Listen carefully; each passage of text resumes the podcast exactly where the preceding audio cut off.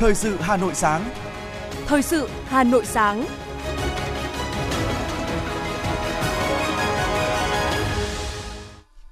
Kính chào quý vị và các bạn. Bây giờ là chương trình thời sự của Đài Phát thanh Truyền hình Hà Nội, phát trực tiếp trên sóng phát thanh. Hôm nay, thứ tư ngày mùng 8 tháng 3 năm 2023, chương trình có những nội dung chính sau đây. Chủ tịch Quốc hội Vương Đình Huệ tiếp liên đoàn các tổ chức kinh tế Nhật Bản đang thăm, làm việc tại Việt Nam và tham dự hội thảo kinh tế cấp cao Việt Nam Nhật Bản nhân kỷ niệm 50 năm thiết lập ngoại giao Việt Nam Nhật Bản. Kỳ họp thứ 11 Hội đồng nhân dân thành phố Hà Nội sẽ diễn ra vào ngày 10 tháng 3 tới. Hà Nội, Singapore tổ chức hội nghị hợp tác kết nối giao thương doanh nghiệp. Tôn vinh 10 nữ nghệ nhân tiêu biểu làng nghề Hà Nội. Phần tin thế giới có những thông tin Thủ tướng Nhật Bản muốn hội đàm với lãnh đạo Hàn Quốc vào tuần tới. Indonesia nỗ lực tìm kiếm các nạn nhân sống sót sau trận lở đất khiến 15 người thiệt mạng. Luật mới chống nhập cư bất hợp pháp vào Anh. Sau đây là nội dung chi tiết. Thưa quý vị, chiều qua, Chủ tịch Quốc hội Vương Đình Huệ đã tiếp đoàn công tác của Liên đoàn các tổ chức kinh tế Nhật Bản Keidanren, Nhật Bản đang thăm, làm việc tại Việt Nam và tham dự hội thảo kinh tế cấp cao Việt Nam-Nhật Bản nhân kỷ niệm 50 năm thiết lập ngoại giao Việt Nam-Nhật Bản cho rằng Việt Nam và Nhật Bản hoàn toàn có cơ hội tiếp tục đẩy mạnh hơn nữa hợp tác thương mại, đầu tư trong thời gian tới, đặc biệt là trong tình hình thế giới có nhiều biến động phức tạp, khó lường như hiện nay.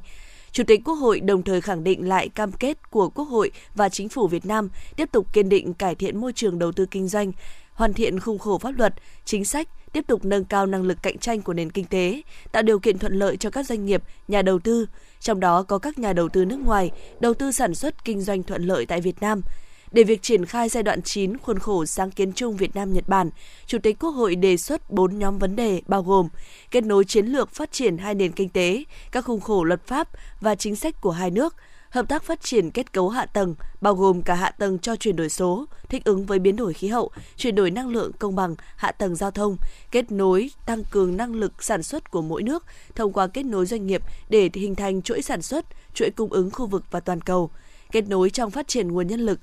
Nhân dịp này, Chủ tịch Quốc hội mong Kedaren cũng như các doanh nghiệp Nhật Bản có tiếng nói với Quốc hội và chính phủ Nhật Bản trong việc thúc đẩy hợp tác về lao động giữa hai nước. Việt Nam và Nhật Bản chưa có hợp tác về lao động đúng nghĩa theo quy định của pháp luật về lao động mỗi nước mà mới chỉ hợp tác về tu nghiệp sinh. Trong khi nhu cầu về lao động của các doanh nghiệp Nhật Bản rất lớn, Việt Nam cũng đã hợp tác rất thành công với nhiều nước trong lĩnh vực lao động. Thưa quý vị và các bạn, Ủy ban Thường vụ Quốc hội vừa ban hành kế hoạch tổ chức hoạt động chất vấn tại phiên họp thứ 21 tháng 3 năm 2023, dự kiến diễn ra vào ngày 20 tháng 3 tới đây tại phòng họp Diên Hồng, nhà Quốc hội Ba Đình, Hà Nội. Theo đó, Ủy ban Thường vụ Quốc hội quyết định hai nhóm vấn đề chất vấn thuộc lĩnh vực tòa án và lĩnh vực kiểm sát.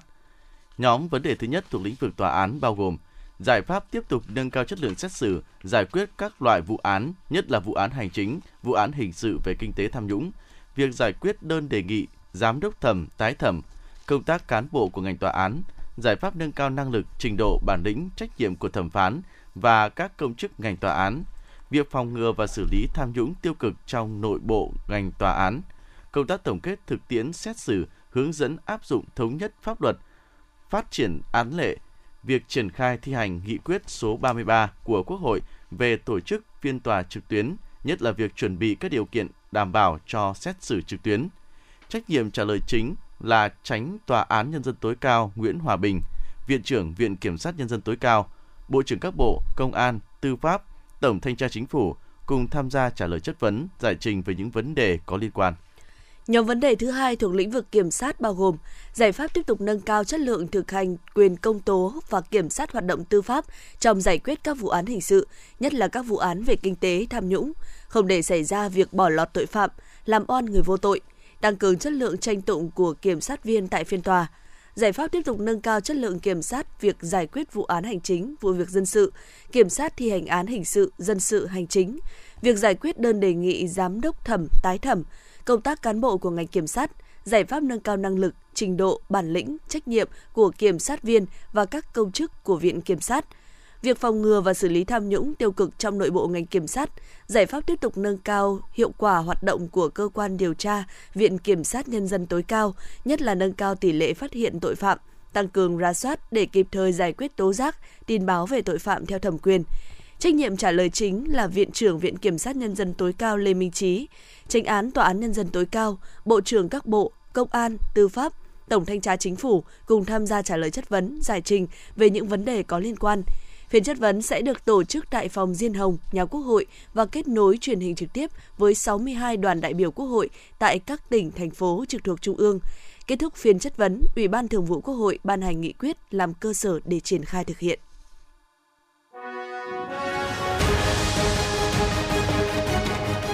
Thời sự Hà Nội, nhanh, chính xác, tương tác cao. Thời sự Hà Nội, nhanh, chính xác, tương tác cao.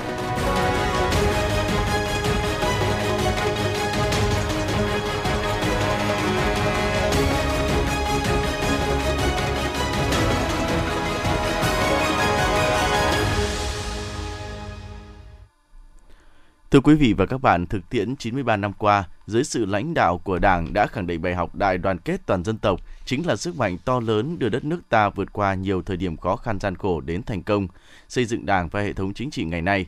Tại Hà Nội, việc kết hợp chặt chẽ giữa học tập làm theo bác, lan tỏa tinh thần đoàn kết, đề cao trách nhiệm nêu gương trong thực hiện nhiệm vụ chính trị của địa phương, đơn vị và công tác xây dựng chỉnh đốn Đảng đã và đang được tập trung thực hiện, qua đó giải quyết hiệu quả các khâu đột phá, các vấn đề trọng tâm.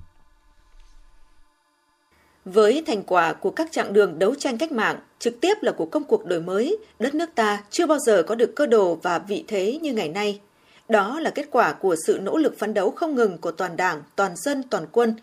Và có được thành quả đó, một yếu tố hết sức quan trọng là đảng ta luôn đặc biệt quan tâm xây dựng chỉnh đốn đảng, để đảng ta thực sự trong sạch, vững mạnh. Điều đó thể hiện rõ trong việc chú trọng xây dựng những giá trị chuẩn mực đạo đức trong đảng, ra sức học tập, làm theo tư tưởng đạo đức phong cách Hồ Chí Minh, đề cao trách nhiệm nêu gương của cán bộ lãnh đạo, quản lý, nhất là đối với cán bộ lãnh đạo cao cấp.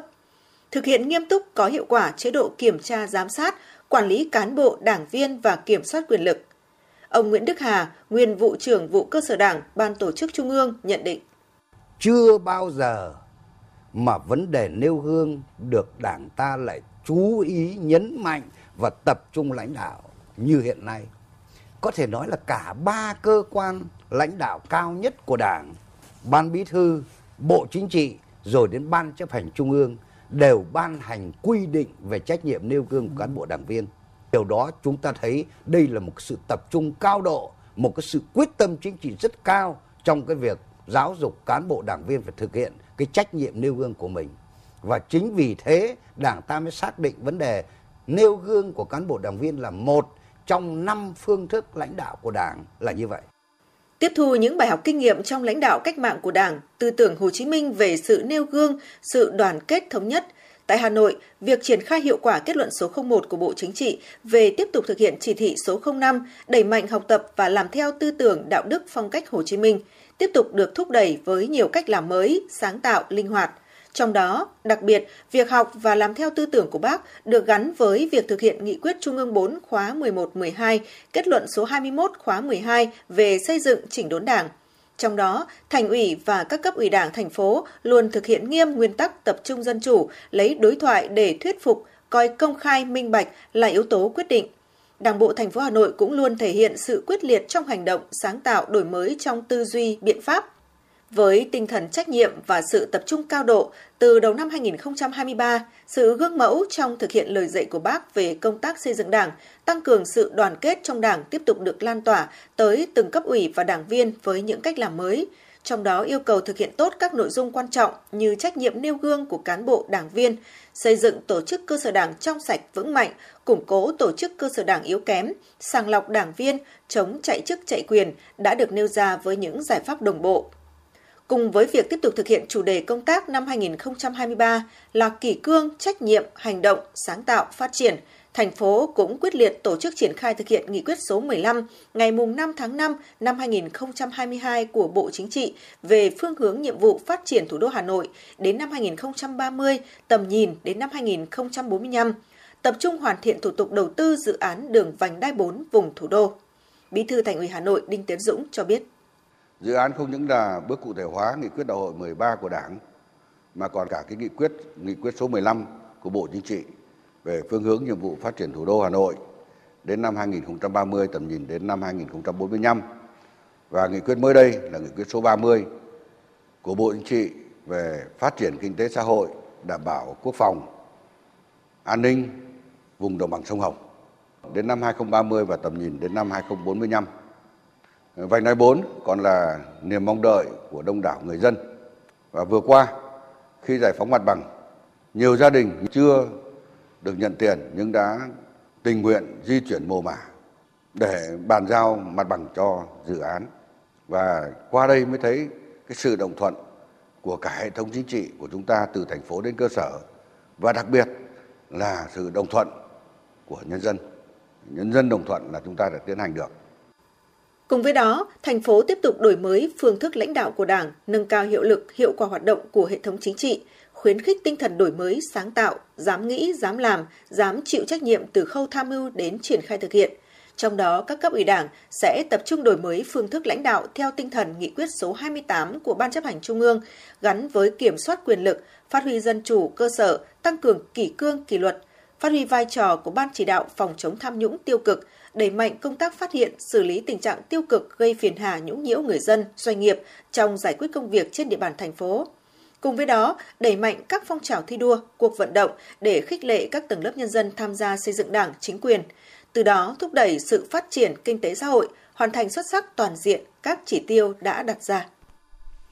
Tiếp tục là phần tin. Dự kiến tại kỳ họp thứ 11, Hội đồng Nhân dân thành phố sẽ diễn ra vào ngày 10 tháng 3 tới, sẽ xem xét thông qua các nội dung bao gồm Đề án quản lý, sử dụng và khai thác hiệu quả tài sản công của thành phố Hà Nội giai đoạn 2021 xin lỗi quý vị, 2022-2025, định hướng giai đoạn 2026-2030, điều chỉnh kế hoạch đầu tư công năm 2023, phê duyệt điều chỉnh chủ trương đầu tư một số dự án sử dụng vốn đầu tư công của thành phố, điều chỉnh bổ sung danh mục các dự án thu hồi đất, dự án chuyển mục đích đất trồng lúa năm 2023 trên địa bàn thành phố, nghị quyết bãi bỏ quy định về lệ phí đăng ký cư trú đã quy định tại nghị quyết số 06 2020 2020 ngày 7 tháng 7 năm 2020 và nghị quyết số 13 2021 ngày 8 tháng 12 năm 2021 của Hội đồng nhân dân thành phố, công tác cán bộ thuộc thẩm quyền của Hội đồng nhân dân thành phố. Chiều qua, Sở Công Thương Hà Nội chủ trì tổ chức hội nghị hợp tác kết nối giao thương doanh nghiệp Hà Nội Singapore. Phó Chủ tịch Hội đồng nhân dân thành phố Phạm Quý Tiên, Phó Chủ tịch Ủy ban nhân dân thành phố Hà Nội Nguyễn Mạnh Quyền cùng hàng trăm doanh nghiệp hai bên dự hội nghị. Tại hội nghị, thành phố Hà Nội mong muốn các doanh nghiệp Singapore sẽ tìm kiếm được cơ hội đầu tư kinh doanh tại Hà Nội cũng như nguồn hàng để nhập khẩu, đồng thời kỳ vọng về phía doanh nghiệp Hà Nội kết nối được với các doanh nghiệp Singapore trong đầu tư đổi mới công nghệ, thiết bị, ứng dụng tiến bộ khoa học kỹ thuật, phát triển sản phẩm mới, sản phẩm thân thiện môi trường, ít tiêu hao năng lượng, hợp tác trong sản xuất tham gia vào chuỗi sản xuất cung ứng, phân phối với các doanh nghiệp Singapore, mở rộng xuất khẩu, tham gia hệ thống phân phối vào thị trường Singapore, tận dụng lợi thế của các hiệp định kinh tế quốc tế mà Việt Nam và Singapore đều là thành viên. Tính đến năm 2022, Singapore là nhà đầu tư lớn thứ hai trong tổng số hơn 140 quốc gia vùng lãnh thổ đầu tư vào Việt Nam, với 3.095 dự án đang hoạt động, tổng số vốn đăng ký gần 71 tỷ đô la Mỹ. Ủy ban nhân dân thành phố Hà Nội đã ban hành kế hoạch số 69 về triển khai công tác hậu kiểm về an toàn thực phẩm trên địa bàn thành phố Hà Nội năm 2023. Theo đó, tại tuyến thành phố, trong năm 2023, Ban chỉ đạo công tác an toàn thực phẩm triển khai hai đợt kiểm tra liên ngành về an toàn thực phẩm bao gồm kiểm tra liên ngành an toàn thực phẩm dịp Tết Nguyên đán Quý Mão và mùa lễ hội xuân năm 2023, kiểm tra liên ngành an toàn thực phẩm trong tháng hành động vì an toàn thực phẩm năm 2023 tại tuyến quận, huyện, thị xã, căn cứ vào kế hoạch của Ban chỉ đạo công tác an toàn thực phẩm thành phố, Ban chỉ đạo công tác an toàn thực phẩm các quận, huyện, thị xã xây dựng kế hoạch triển khai công tác hậu kiểm về an toàn thực phẩm năm 2023 tại quận, huyện, thị xã. Kế hoạch cũng nêu rõ trọng tâm các hoạt động hậu kiểm, bảo đảm chất lượng thực phẩm, Cùng với đó, kiểm soát hoạt động giết mổ gia súc gia cầm nhỏ lẻ, tiếp tục kiểm soát việc sử dụng sabutamol trong chăn nuôi, kiểm soát thực phẩm là hàng giả, không rõ nguồn gốc xuất xứ, hết hạn sử dụng, nhập lậu, kiểm soát hoạt động kinh doanh đa cấp, thương mại điện tử đối với thực phẩm, chú trọng nhóm thực phẩm bảo vệ sức khỏe, thực phẩm bổ sung, thực phẩm tăng cường vi chất dinh dưỡng. Đối với cơ sở sản xuất kinh doanh nhập khẩu, quảng cáo thực phẩm, hậu kiểm các quy định về công bố sản phẩm đối với sản phẩm thực phẩm, dinh dưỡng y học, thực phẩm dùng cho chế độ ăn đặc biệt, sản phẩm dinh dưỡng công thức dùng cho trẻ nhỏ, tập trung hậu kiểm hồ sơ tự công bố sản phẩm tại cơ quan tiếp nhận hồ sơ, tập trung hậu kiểm về công bố sản phẩm, điều kiện bảo đảm an toàn thực phẩm, thực phẩm nhập khẩu, ghi nhãn thực hiện theo quy định, hậu kiểm về quảng cáo, sản xuất kinh doanh và sử dụng phụ gia thực phẩm, truy xuất nguồn gốc thực phẩm. Đối với cơ sở kinh doanh dịch vụ ăn uống, thức ăn đường phố, hậu kiểm việc chấp hành các quy định chung về đảm bảo an toàn thực phẩm, các yêu cầu về điều kiện đảm bảo an toàn thực phẩm, việc sử dụng phụ gia thực phẩm, chất hỗ trợ chế biến thực phẩm, nguyên liệu thực phẩm, kiểm soát bảo đảm an toàn thực phẩm tại các bếp ăn tập thể, khu công nghiệp, trường học, các cơ sở cung cấp suất ăn sẵn, khu du lịch, lễ hội, sự kiện lớn và thức ăn đường phố. Hôm qua tại Trung tâm Tinh Hoa Làng nghề Việt, xã Bát Tràng, huyện Gia Lâm, Hà Nội, Hội Liên hiệp Phụ nữ thành phố Hà Nội phối hợp với Hiệp hội Thủ công Mỹ nghệ và Làng nghề Hà Nội tổ chức chương trình giao lưu tôn vinh nữ nghệ nhân tiêu biểu làng nghề Hà Nội và quảng bá giới thiệu làng nghề của thủ đô. Chương trình lần đầu tiên được tổ chức với sự tham gia của 52 nữ nghệ nhân làng nghề thủ đô. Đây là dịp để các nữ nghệ nhân gặp gỡ, chia sẻ tình yêu, lòng đam mê với nghề truyền thống, đồng thời tôn vinh các chị đã nỗ lực không ngừng vì sự phát triển của làng nghề và tích cực tham gia phong trào phụ nữ cấp thành phố và các địa phương. Tại chương trình, ban tổ chức đã trao bằng vinh danh 10 nữ nghệ nhân làng nghề tiêu biểu, tham gia giao lưu tọa đàm với các nữ nghệ nhân làng nghề tiêu biểu.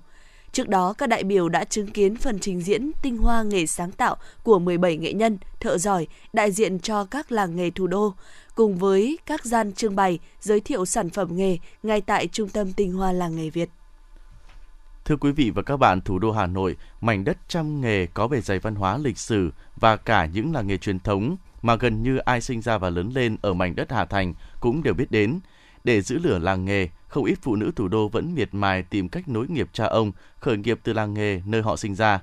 Cùng với sự hỗ trợ của Hội Liên hiệp Phụ nữ Hà Nội, nhiều chị em đã khởi nghiệp thành công tại các làng nghề, góp phần bảo tồn, phát triển nghề truyền thống. Ghi nhận của phóng viên Thế nghiệp. Làng nghề dệt lụa truyền thống Vạn Phúc Hà Đông đã được công nhận là kỷ lục làng nghề dệt lụa tơ tằm lâu đời nhất, vẫn còn duy trì hoạt động cho đến ngày nay. Qua dòng thời gian, lụa Vạn Phúc vẫn giữ được nét đẹp truyền thống, từ những sản phẩm thủ công, nhiều giá trị văn hóa truyền thống với sự sáng tạo, nhiều nữ nghệ nhân làng lụa Vạn Phúc đã trở thành địa chỉ du lịch, thương mại thu hút khách tham quan trong và ngoài nước. Chị Lê Thị Kim Thư, Chủ tịch Hội đồng Quản trị Công ty Cổ phần Phát triển Lụa Vạn Phúc chia sẻ. Chúng tôi uh, xây dựng khép kín cái uh, quy trình sản xuất. Tất cả các cái quy trình thì đã được thể hiện ở đây. Thì khi khách đến là họ rất là hài lòng và họ à, rất là thích thú khi được xem đầy đủ các cái công đoạn trong quy trình sản xuất như thế. Thì từ đấy thì ừ, ờ, ngày càng khách ờ, trong nước cũng, du khách trong nước cũng như là quốc tế thì ờ, sau mỗi năm thì cái lượng khách đến với công ty, với làng nghề chúng tôi ngày càng đông hơn Ngoài làng nghề Vạn Phúc, với hơn 500 năm tồn tại và phát triển, làng gốm Bát Tràng đã trở thành trung tâm sản xuất gốm sứ có quy mô chuyên nghiệp với nhiều công ty lớn được thành lập bên cạnh những đơn vị sản xuất nhỏ truyền thống theo hộ gia đình. Sản phẩm gốm Bát Tràng đã khẳng định thương hiệu trên thị trường trong nước và quốc tế. Bà Hà Thị Vinh, Chủ tịch Hiệp hội Làng nghề Thủ công Mỹ nghệ Hà Nội cho hay. Tôi rất vui là từ xưa đến giờ, ngày xưa thì để mà có một nghệ nhân nữ thì hiếm lắm tôi thấy là chưa thấy có. Nhưng mà cho suốt ừ, những cái giai đoạn lịch sử này thì với vai trò lại là uh, thành viên trong hội đồng uh, uh, xét duyệt nghệ nhân cấp thành phố và lại là chủ tịch của hiệp hội thì chúng tôi đi hết các làng nghề. Và chúng tôi cũng đã vinh danh được rất nhiều các nghệ nhân nữ. Đấy là những người phụ nữ làm nghề giỏi và tinh hoa nắm giữ cái bí kíp của nghề thì là một đội ngũ rất tuyệt vời. Làng nghề Hà Nội có tính sáng tạo cao với các sản phẩm thủ công đa dạng, độc đáo, giàu bản sắc văn hóa. Cùng với gốm bát tràng, lụa vạn phúc, nón làng chuông còn có nhiều làng nghề nổi tiếng sơn mài, ngọ hạ, sừng thụy ứng, thường tín, quạt tràng sơn, dối nước đào thục, hoa tây tự, thêu quất động, mây tre giang đan trương Mỹ, cốm mễ trì cùng với nhiều làng nghề khác đã được công nhận thương hiệu quốc gia. Đồng hành với phụ nữ làng nghề, các cấp hội phụ nữ Hà Nội luôn tích cực vào cuộc hỗ trợ, khuyến khích chị em phụ nữ khởi nghiệp, phát triển kinh tế, vươn lên làm giàu chính đáng ngay tại làng nghề. Bà Nguyễn Thị Thu Thủy, Phó Chủ tịch Hội Liên hiệp Phụ nữ thành phố Hà Nội cho biết.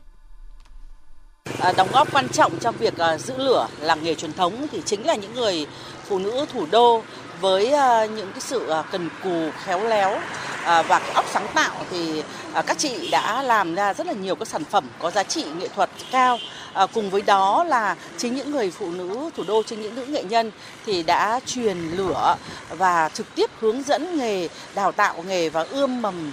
nghề cho thế hệ tương lai. Cùng với sự hỗ trợ của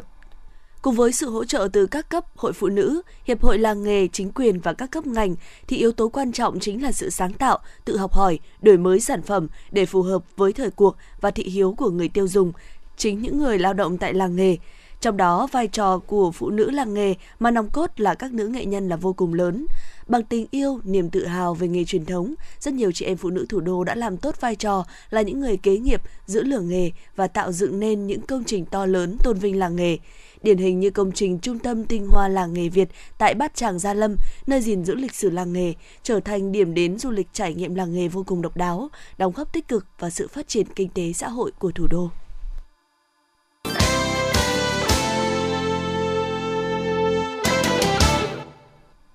Thưa quý vị và các bạn, liên tiếp trong 2 ngày, Chính phủ đã ban hành Nghị định và 07 và Nghị quyết số 30 sửa đổi các nghị định và nghị quyết trước đó nhằm khắc phục tình trạng thiếu thuốc, trang thiết bị y tế,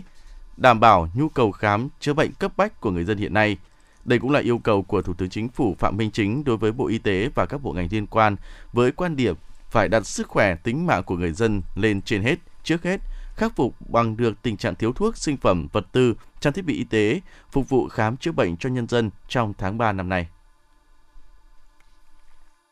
Sau khi nghị quyết 30 được ban hành, các bệnh viện tuyến trung ương đã cho giả soát kiểm tra lại công tác đấu thầu, hệ thống máy móc, thuốc men, vật tư, hóa chất phục vụ người bệnh.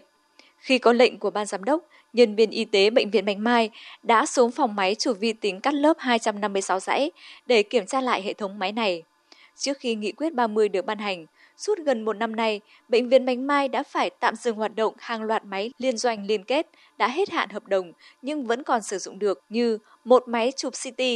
một máy chụp cắt lớp 256 dãy, hai máy cộng hưởng từ 1.5. Trước đây, những thiết bị này đều phục vụ hàng trăm người đến khám chữa bệnh mỗi ngày. Nhưng vì quy định của Bộ Tài chính về việc dừng thanh toán các dịch vụ kỹ thuật sử dụng máy đặt, máy mượn từ đối tác liên doanh liên kết, nhiều máy móc đã phải đắp chiếu thời gian dài. Phó giáo sư tiến sĩ Đào Xuân Cơ, giám đốc bệnh viện Bạch Mai cho biết. 30 đã mở cho bệnh viện Bạch Mai một những cái những cái không cần trước mắt chưa cần phải làm các cái sở hữu toàn dân để làm sao mà đưa các cái thiết bị này vào hoạt động mà bảo hiểm y tế vẫn thanh toán cho người dân thì đây là cái mà có thể nói là cởi trói rất lớn Do thiếu vật tư hóa chất, từ ngày 1 tháng 3 vừa qua, Bệnh viện Hữu nghị Việt Đức đã phải hoãn nhiều ca mổ phiên để ưu tiên tiếp nhận bệnh nhân nặng, bệnh nhân cấp cứu. Giáo sư tiến sĩ Trần Bình Giang, Giám đốc Bệnh viện Hữu nghị Việt Đức cho biết, ngay sau khi Nghị định số 07 và Nghị quyết 30 của Chính phủ được ban hành, bệnh viện đã tổ chức xem xét thực hiện các quy định này. Dự kiến trong vòng một tuần nữa, mọi hoạt động khám chữa bệnh phẫu thuật tại bệnh viện sẽ được khôi phục hoàn toàn. Ờ, trong vòng một tuần nữa thì các nhà cung cấp hứa rằng là sẽ có đầy đủ để cung cấp cho bệnh viện. Cũng như là với cái ờ, nghị quyết 30 thì những cái việc mà mua ờ, hóa chất xét nghiệm cũng sẽ được khởi trói và bệnh viện hữu nghị Việt Đức thì trong vòng một tuần nữa thì sẽ trở lại hoạt động hoàn toàn bình thường. Theo ông Nguyễn Tường Sơn, vụ trưởng vụ kế hoạch tài chính Bộ Y tế, quy định mới trong nghị quyết số 30 về máy đặt máy mượn, máy liên doanh liên kết đã hết hạn hợp đồng sẽ tiếp tục được gia hạn để phục vụ người bệnh, đã thực sự cởi trói cho hầu hết các cơ sở y tế. Chứ trước đây nếu mà không có cái chỉ đạo này thì các bệnh viện lo rằng là khi sau này bệnh viện mua sắm trực tiếp để giải quyết ngay nhu cầu cấp bách của bệnh viện ờ, khi ờ, kiểm tra và đảm bảo đây là cái hình thức là chia nhỏ, nhỏ gói thầu ra ờ, cái quyết định này của chính phủ thì các cơ sở yên tâm hoàn toàn làm làm làm được và làm đúng có thể thấy Bộ Y tế và các bộ ngành liên quan đã vào cuộc thực hiện chỉ đạo quyết liệt của Thủ tướng Chính phủ Phạm Minh Chính trong thời gian vừa qua để nhanh nhất đảm bảo công tác khám chữa bệnh cho nhân dân. Việc liên tiếp trong thời gian ngắn, Nghị định số 07 và Nghị quyết 30 đã tháo gỡ những bất cập vướng mắc từ thực tiễn và hơn thế còn củng cố hành lang pháp lý, tạo sự minh bạch, thông thoáng hơn trong công tác đấu thầu. Từ đó, các cơ sở y tế có thể tự tin mua sắm trang thiết bị, nâng cấp cơ sở hạ tầng đúng pháp luật, giúp cho cán bộ nhân viên y tế yên tâm công tác để tính mạng và sức khỏe của người dân được đảm bảo trên hết, trước hết.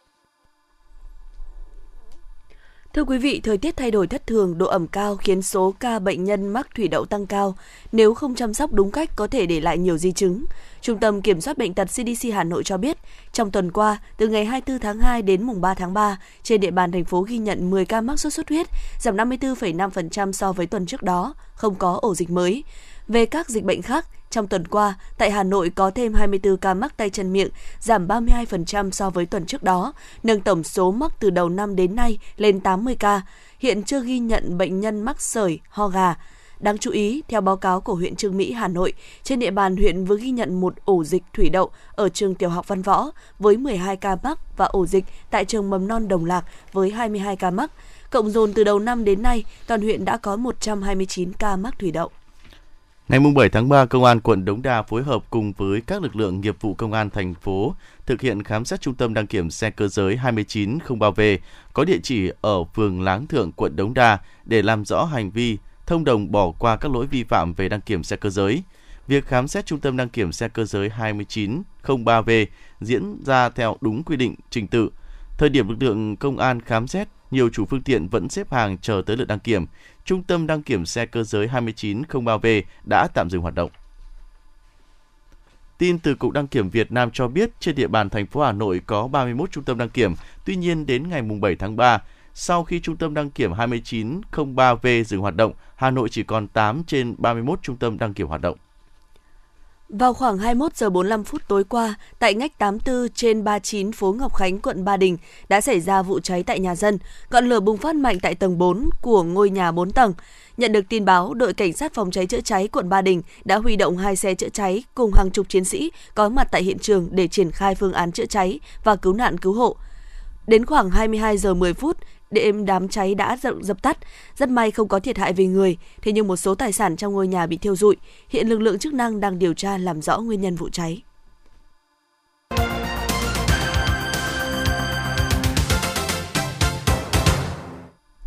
Xin chuyển sang những thông tin quốc tế. Thưa quý vị, ông Natsuo Yamaguchi, lãnh đạo của đảng Komeito trong liên minh cầm quyền ở Nhật Bản cho biết, Thủ tướng Fumio Kishida hy vọng sẽ tổ chức cuộc gặp thượng đỉnh với Tổng thống Hàn Quốc Yoon suk yeol vào tuần tới.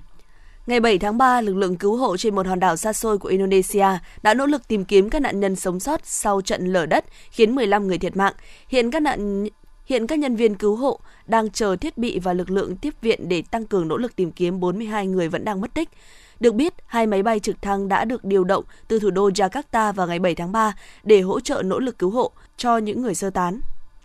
Luật chống nhập cư bất hợp pháp mới của Anh được công bố tại Hạ viện nước này trong ngày 7 tháng 3. Theo đó, không cho phép người di cư nhập cảnh vào Anh bằng những con đường bất hợp pháp được xin tị nạn. Đáng chú ý, luật mới cho phép Bộ trưởng Bộ Nội vụ có quyền bác bỏ sự can thiệp của Tòa án Nhân dân châu Âu như vụ việc tòa án này ngăn chặn Anh trục xuất người nhập cư qua eo biển Manchester sang Rwanda vào mùa hè năm 2022. Cảnh sát Đức vừa triệt phá một mạng lưới tin tặc quốc tế từng tống tiền hơn 600 tổ chức và cá nhân trong suốt nhiều năm qua, thu về hàng triệu euro. Mạng lưới này chuyên phá hoại hệ thống máy tính và nguy hiểm hơn là dùng mã độc để tống tiền. Giới chức Australia vừa cảnh báo về nguy cơ cháy rừng gia tăng ở khu vực miền đông nước này sau khoảng 2 năm lũ lụt và mưa diễn ra thường xuyên. Nguyên nhân là do một đợt nắng nóng nghiêm trọng đã đẩy nhiệt độ ở một số khu vực, bao gồm cả thành phố Sydney, lên mức cao nhất trong hai năm qua. Chưa có trường hợp thương vong nào được báo cáo do vụ cháy rừng mới nhất, nhưng chính quyền cho biết cư dân ở một số khu vực đã phải sơ tán.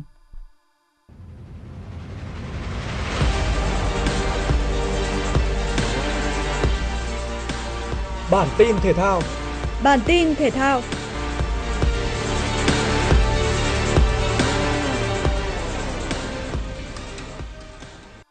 Liên đoàn bóng đá châu Á AFC bổ nhiệm một giám sát trọng tài, ba trọng tài và hai trợ lý trọng tài Việt Nam tham gia điều hành tại các bảng A, E, G, H của vòng loại thứ nhất giải bóng đá nữ vô địch U20 châu Á 2024. Bà Mai Hoàng Trang được bổ nhiệm làm giám sát trọng tài, tham gia làm nhiệm vụ tại các trận đấu thuộc bảng A diễn ra tại thủ đô Viêng Chăn của Lào. Hai trọng tài Lê Thị Ly và Bùi Thị Thu Trang sẽ tham gia điều hành các trận đấu tại bảng E được tổ chức tại Buriram, Thái Lan. Trong khi trợ lý trọng tài Nguyễn Thị Hằng Nga có tên trong danh sách các trọng tài làm nhiệm vụ tại bảng G diễn ra tại thủ đô Phnom Penh, Campuchia. Bảng H diễn ra tại Bangladesh cũng có hai đại diện của Việt Nam tham gia điều hành các trận đấu, bao gồm trọng tài Công Thị Dung và trợ lý trọng tài Hà Thị Phượng.